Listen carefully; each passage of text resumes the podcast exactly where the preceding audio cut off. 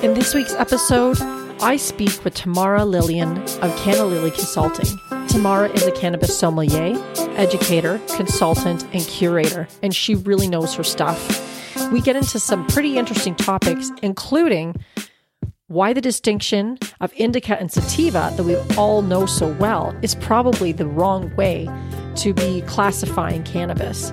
We get into that and a whole lot more. I met Tamara about a year ago and I was blown away by her depth of knowledge, and you're going to learn something in this episode today, I guarantee it. Welcome to Bite Me, the show about edibles, where I help you take control of your high life. I'm your host, Marge.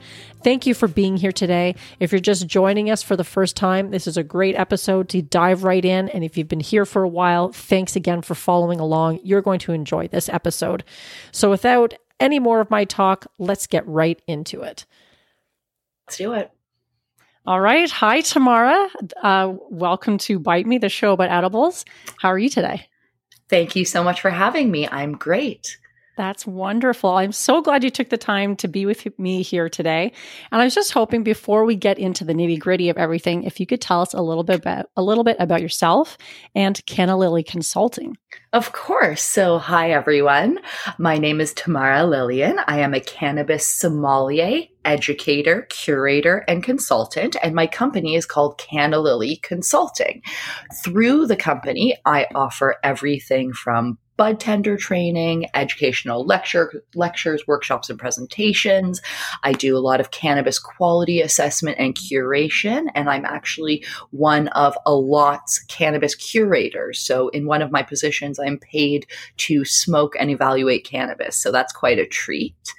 I also do a lot of brand development and representation, implementation into market, and then of course all kinds of sensory sessions and experiences to do with cannabis appreciation, team building, getting hands on with cannabis, and everything under the sun of that nature.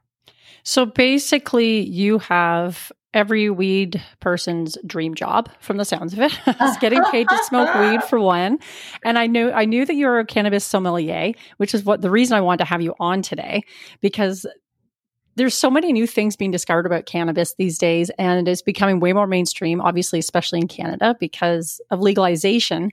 People have so much more access than they did before.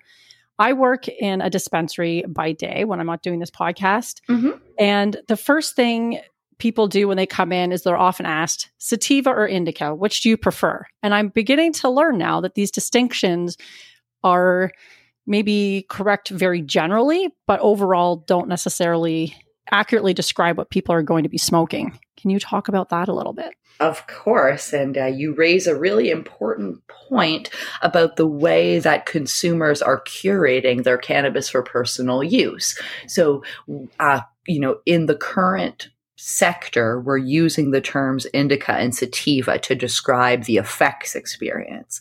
Mm-hmm. However, the data shows that indica and sativa really only describe the way the plant grows and common characteristics that it might exhibit. However, it does not necessarily equate to the experience you're going to have. So, a common expression out there is indica equals indicouch.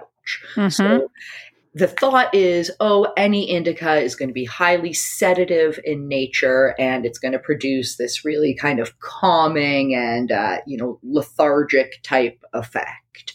But what anecdotal evidence shows, and there's an enormous amount of it, is that the actual cannabinoid ratios and the terpene profile will allow for the effects experience and it will be different across individuals. So the growth pattern has implications for what compounds are present in the cannabis. And that in turn has implications for the effects experience. However, it's highly discouraged to make generalizations. Oh, excuse me, to make generalizations in this um, field because it is so highly individualized. Mm-hmm. And that makes a lot of sense to me because I see people coming into the store and what one person loves, the next person hates. I see that all the time. And I do tend to lean typically towards sativas, but I have enjoyed several of those that were probably on me acting more like a, what people would think of as an indica. So that makes a lot of sense to me. But when somebody's coming into a store like that, then how is it best to, to direct them if they don't know much about cannabis beyond indica sativa classifications? So I think that really depends on the type of consumer that you're speaking to and their mm-hmm. level of experience. Mm-hmm. So what I would suggest is, you know, the question might be something like, do you know the smells and tastes of cannabis that produce the effects you're looking for? Right. So that might be one way to start the conversation. And the second uh, thing to note is that evidence shows that higher THC does not necessarily equate to a more intense intoxication experience. So it's actually the conflagration of all of the components of cannabis working synergistically that's going to allow for the effects experience. So uh, let's say, um, you know, 17% THC might affect you the way that 25% THC affects me. And, right. you know, there's equally someone else that'll have a totally unique experience. And that's a, um, a product of their unique endocannabinoid system and how they are ingesting the cannabis, their experience, their gender, their body mass, and so much more. Right. And that totally makes sense to me because recently I picked up something from our store that was 25% and a coworker was raving about it. And I just didn't feel like I got that high from it. Mm-hmm. Which surprises me because I don't consider myself a heavy smoker by any means. In fact, before I started working at the store, uh, I was pretty much only eating edibles. Oh yeah, and hardly ever smoking. Like I would smoke like twice a year or whatever. So obviously, mm-hmm. I got into the store and started to experiment more. But sure, I ex- you would expect that a twenty five percent um, cannabis would get me really really high, and it just didn't. And exactly. I, that surprised me. But yeah, and I've found that a few times. Then I would go smoke one of my favorite strains that was like 17 or 18, and the effects were a lot stronger.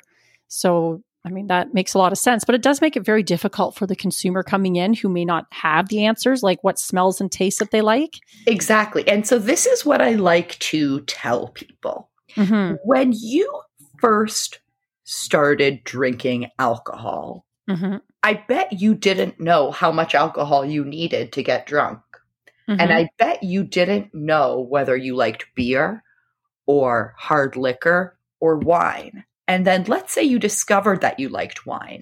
I mm-hmm. bet you didn't know whether you liked a white or a red or a rosé. And then mm-hmm. when you discovered that you liked a white, did you like a Riesling or did you like a Gewürztraminer? And how did mm-hmm. you discover that? Well, it was your own personal experience trying things and seeing what works for you.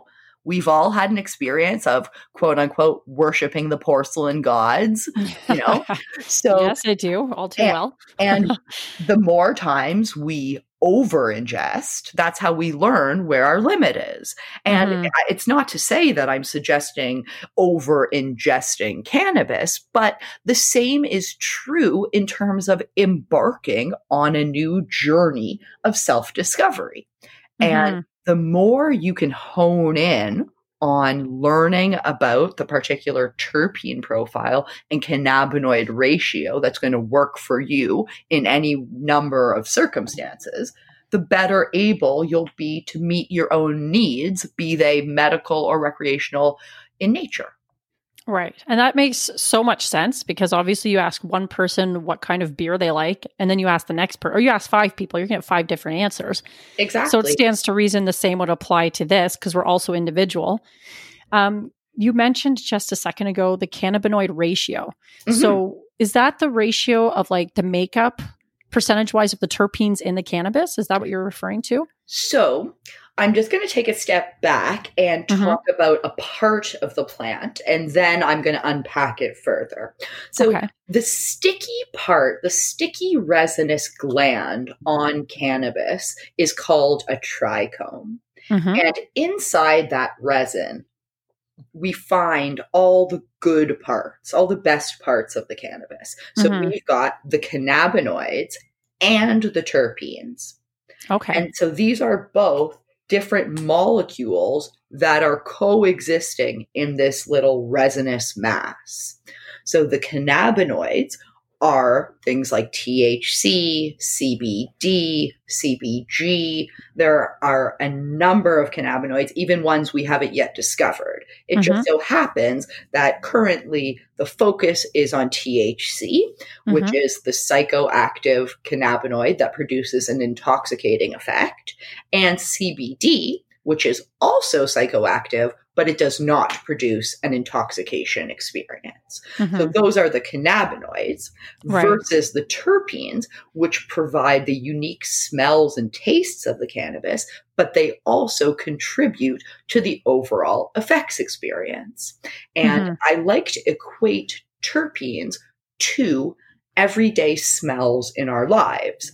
If you've ever walked into a store, let's say, and there's a particular smell, and all of a sudden you're taken back to your grandmother's house when you were a kid. So that smell is actually linked to processes in our brain that elicit certain sensations. So when we have this intermingling of the cannabinoids and the terpenes, we are going to experience one overall effect that's from a combination of those things working in concert. Right. Okay. So the the cannabinoid ratio, which of course makes sense when you say it's the THC and the CBD and the terpenes are kind of two separate things, but they're working synergistically together to produce the effects that you're hopefully looking for. Exactly. And so terpenes make up the smells and tastes, and they're used in perfume. They're, you know, that's kind of the whole field of aromatherapy involves mm-hmm. the use of terpenes to elicit various effects experiences. It just so happens that with cannabis, we're ingesting those terpenes. Right. Yes, we're consuming them. Mm-hmm. So I have found, I don't know about you, but I found that I need to write some of this stuff down. Like when I'm experimenting with different cultivars from the store, I like mm-hmm. to take notes because otherwise, give me a week or two and I've completely forgotten what it was like, which then doesn't help me make any recommendations. But I have found that taking notes about the terpene profile and how I smoked it and just how I felt after I enjoyed it has really helped me a lot to find out, get closer to know what I like, I guess. Um, I use something called the Gold Leaf Cannabis Taster Journal. I don't know if you ever mm-hmm. heard of mm-hmm. Gold Leaf. Oh, yes, very familiar uh, with that. And they make beautiful journals. So I really they like do. to use those ones. It keeps me pretty organized. And I love how they have an index in it as well. So I can mm-hmm. refer back. Um, how do you like to keep notes? I mean, you've probably been smoking longer than I have, but do you have any kind of method or system that you like to use to sort of hone your your particular tastes? So, great question. And first of all, I do want to kind of give you kudos because, uh, you know, that's a great first step to be doing your own journaling. And uh, given that the number of cultivars of cannabis out there is very large and only growing, you mm-hmm. know, every day, it's it makes it a lot easier to record as much information you can to be able to, you know, inform your decision making. Mm-hmm. I don't use a particular brand of journal per se, but I do have what I call my little black book of cannabis. Mm-hmm. And I write reviews in there, I write notes. There are a couple kind of ratings, I'll say, that I do when I am assessing cannabis for my own personal needs.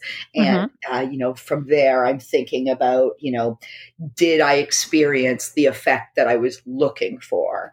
Did it last as long as I wanted it to last? What was the onset like? Um, you know, did, was it a pleasurable smoking experience? Would I maybe have enjoyed it a different method, like vaporizing, for example, or maybe would I enjoy trying to squish the cannabis and make it into rosin and then mm-hmm. dabbing that? So, you know, unpacking the best modality of ingestion is also a piece of the puzzle. But I think you know, the big takeaway here is that the more you can hone in on the ratio that works for you and the particular smells and tastes that elicit the most, um, you know, sought after or pleasurable effects experience, you know, the better able, like I say, you can meet your own needs. And, mm-hmm. and you know, there's less kind of wasting money and guessing and purchasing products that uh, aren't going to do so. So then eventually a more savvy consumer once they start to learn this this information for themselves can go in and ask for strains that are high in certain terpenes as opposed to just looking for something with a high THC content, which is what I see over and over and over again. People coming in being like, "What's your what's your best indica in the highest percentage?" Mm-hmm. I hear mm-hmm. that like every single day. But ideally, someone would learn over time that, say, pinene is one that they really enjoy and it gives them the effects that they like and the onset and duration. And mm-hmm. so they're mm-hmm. going to look for strains, whether indica or sativa, that are high in pinene.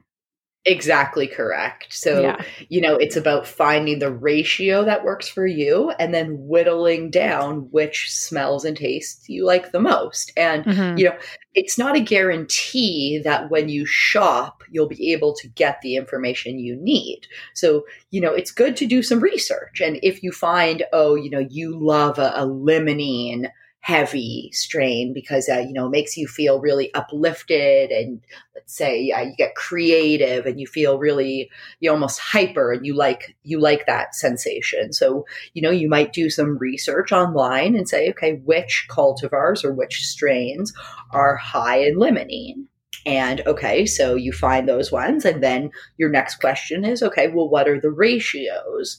Okay, well, everyone always told me that I need higher THC because that equals a, a, more intense high, but maybe that's actually not what I need. And maybe the limonene is more responsible for the effects experience I'm looking for than the actual cannabinoids. And maybe mm-hmm. I want to mute the cannabinoids a little bit and have stronger terpenes. Because if mm-hmm. you think mm-hmm. about it, in those in these little resinous glands, there's only so much room.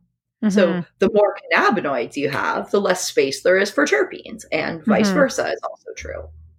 So, in the context of a store that's that's classifying things by indica and sativa, are there are there any tr- any general truths to those at all? Like limonene tends to be uplift for a lot of people tends to be uplifting. I happen to really enjoy that terpene myself.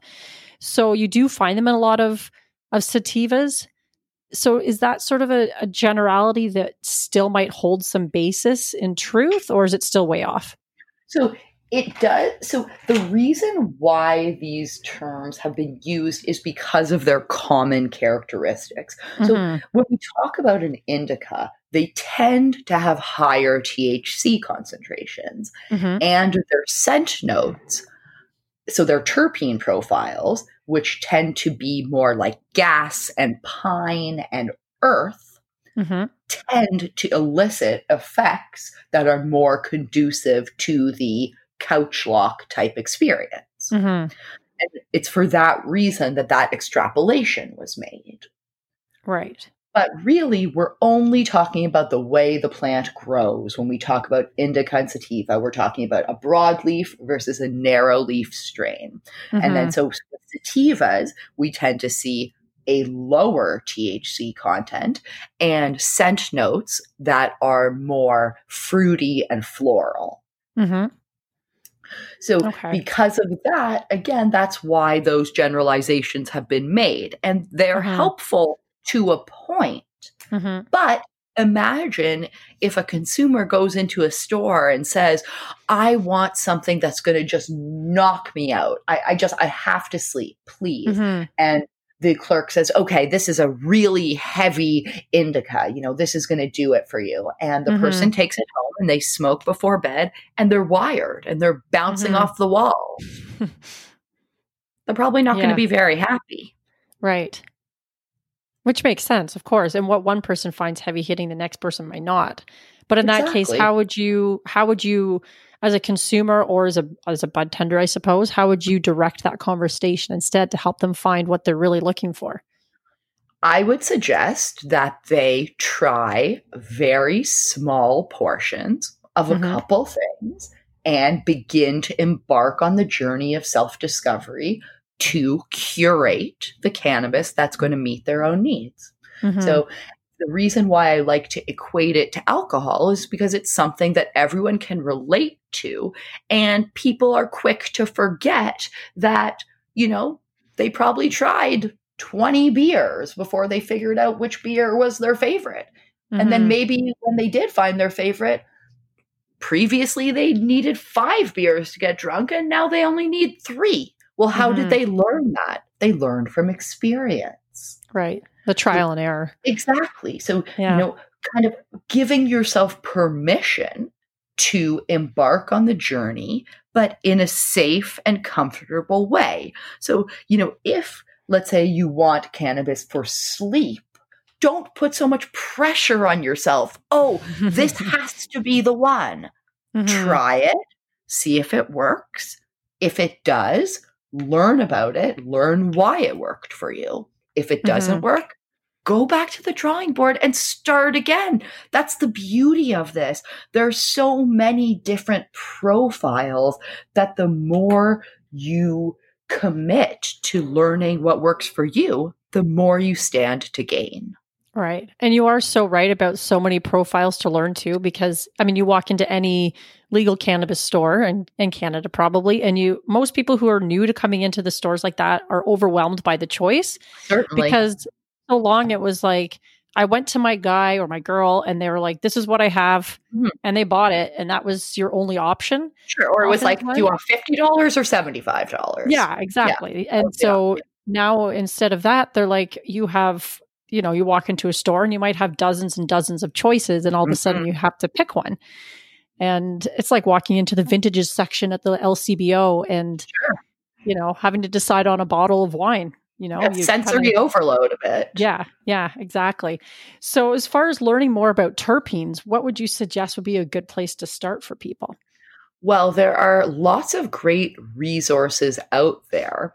Surprisingly, uh, you know, I'm in Ontario, and even mm-hmm. the OCS, the Ontario Cannabis Store, has some decent information on their website.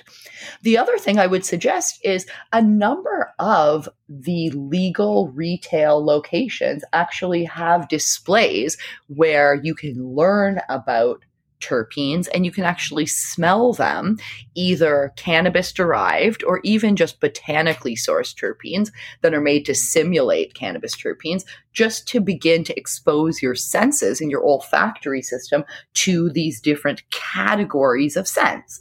The other thing to do is really do it yourself. I mean, you know, go online and Google terpene wheel and you'll see a wheel with all these different colors. And what you'll notice is that each color has different foods on it. Mm-hmm. So, okay, you know, so if we're talking about beta caryophyllene, for example, you know, so basil, cloves, black pepper, cinnamon, oregano. If you're someone who's inclined towards those scents and you have a lot of them in your kitchen, caryophyllene might be a good terpene choice for you. So, you know, right. our palate is naturally inclined towards what we like. If you smell mm-hmm. food and it doesn't smell good to you, you're probably not going to want to eat it. And maybe not smoke it either. And I, exactly. I really like that because it does uh, connect, like having a terpene wheel, like you mentioned, and then being able to connect that to a food that you know mm-hmm. makes a lot more sense and makes the, I guess, the task of narrowing down which terpenes really resonate with you a lot faster than starting from scratch. Because, like you said, if you don't like basil at all, you're probably going to avoid that terpene in, exactly. in your cannabis as well. Yeah. And and the, the flip side would be, you know, just go through your spice cabinet, smell mm-hmm. some of your spices, and little tip here, in between smelling each one, you want to smell your skin to refresh your olfactory. So that that is the neutral smell for you, your skin, not mm-hmm. coffee beans or another smell that just introduces another stimulant.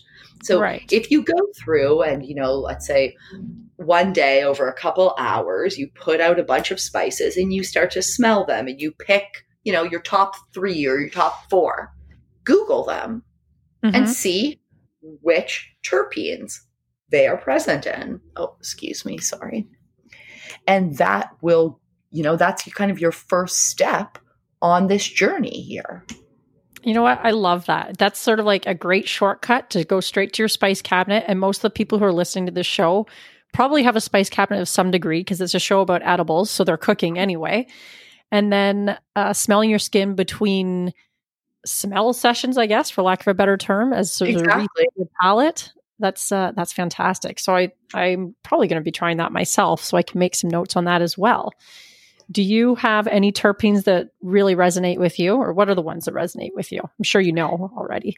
Well, to be honest, I am more inclined towards fruity and floral scented cannabis. That's just mm-hmm. my personal palate. So mm-hmm. I like limonene, linalool, even a bit of myrcene. So I will just mention myrcene is the most commonly occurring terpene in cannabis. Mm-hmm. And it is responsible for that earthy and kind of citrusy smell, kind mm-hmm. of like mm-hmm. forest floor. Mm-hmm. And it's also responsible for stimulating appetite and promoting lethargy. So, hmm. given that we know that that those are very common effects experiences of cannabis, it's reasonable that they would be products of or effects i should say associated with this particular terpene myrcene which mm-hmm. is the most prevalent mm-hmm.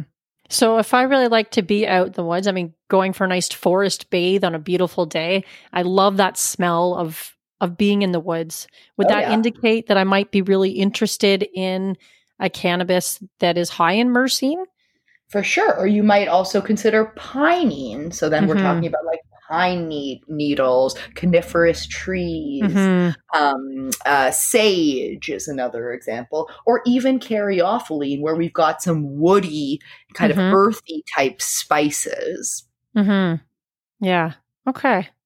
That's really connecting a known to unknown. I, I like that. So, folks, if you're listening and you really like being out in the woods or camping and you that smell of the pine trees, then consider that the next time you're shopping for weed. Now, the real question that I've been wanting to know for quite a while is about terpenes in edibles because mm-hmm. my my common thought for a long time was that due to processing in in creating edibles most of the terpenes were lost. So the d- distinction i guess between sativa and indica once again is lost. And also perhaps the effects that you would get from the terpenes. Is that true or does it depend? So with traditional methods, the way that the cannabis is decarboxylated, which means activated, mm-hmm. uh, for uh, you know to so that we can actually feel an effect. Traditionally, the terpenes are vaporized. So it's true that we lose the terpenes and we lose all of the effects experience associated with the terpene. So we still have the effects from the cannabinoids, but we lose the terpenes. So we lose the taste and the smells and the associated effects. Mm-hmm. However, there are methods of activating your cannabis. So if you consider traditional activation like active decarboxylation, and a less traditional method would be passive decarboxylation, which would involve activating your cannabis for a longer time at a lower heat, what you'll do is you won't vaporize off all of the terpenes and you'll be left with some of the terpene profile remaining in your cannabis that you're preparing for an infusion. So then in that in that mind if you're able to retain some of those those terpenes during the decarb process they would still remain during the infusion process as well. And then you can start to pair. Is that when they start to get into talking about pairing foods with your your edibles? Exactly correct. So okay. whatever terpenes remain can be mm-hmm. used for pairing. And when you're use when you're creating your infusion, you're also going to be using techniques that keep the temperature low so that you don't inadvertently vaporize or boil off some more mm-hmm. of the mm-hmm. terpene. So, as you mentioned this, the one technique that comes to mind, because I typically just do like I decarb in my oven and then I use a magical butter machine. That's my, Mhm. my typical process, which would probably burn off most of those, those terpenes that you're talking about. That's But correct. then yeah. maybe a sous vide method would be the way to go for your decarb and infusion process if you're wanting to explore terpenes in your in your edibles. Absolutely, highly recommended.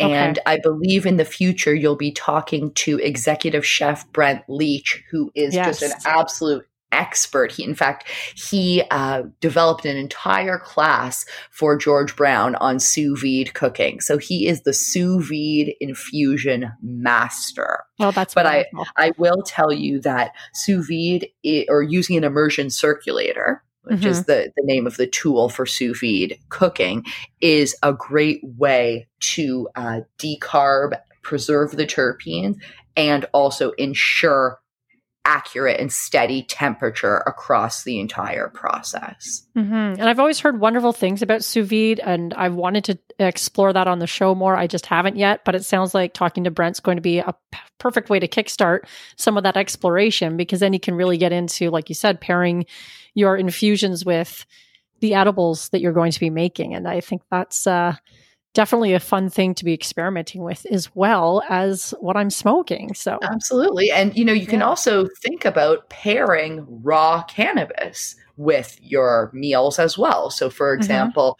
you know, let's say you have three very small joints and each one has been curated to complement the course that it that it precedes. okay.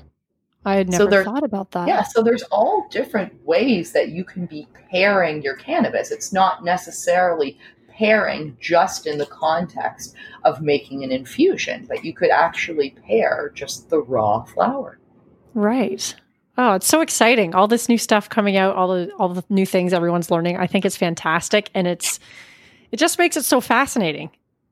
It's really, uh, you know, uh, a world that we're just dipping our, our toe into. And, you know, we have no idea what the future of culinary cannabis will look like, and even the future of shopping for cannabis. You know, we're we're just a couple years into legalization, and the world is our oyster in terms of what we can accomplish in this sector.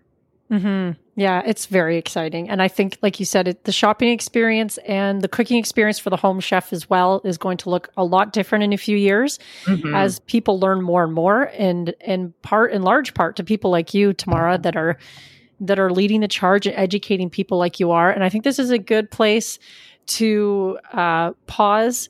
And I just want to say thank you for taking the time again to be with us today.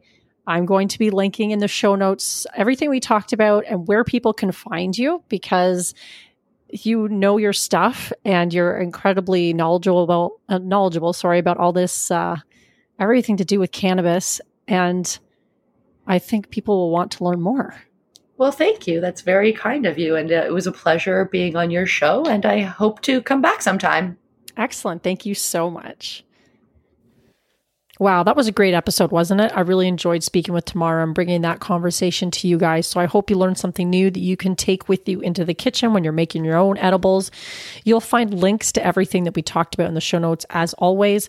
And I will be linking to Tamara's website and her Instagram. So you'll be able to find her as well if you want to learn more about what she's doing that will all be there for you. And just a reminder, too, that if you're ever going back and you want to find out more about any guest that has appeared on Bite Me, the show about edibles, if you go to the website, bitemepodcast.com, under the resources section, there is a section called Friends of the Podcast. And I'm putting all my guests there so you can easily find the episode associated with that guest and where to find their work out in the world.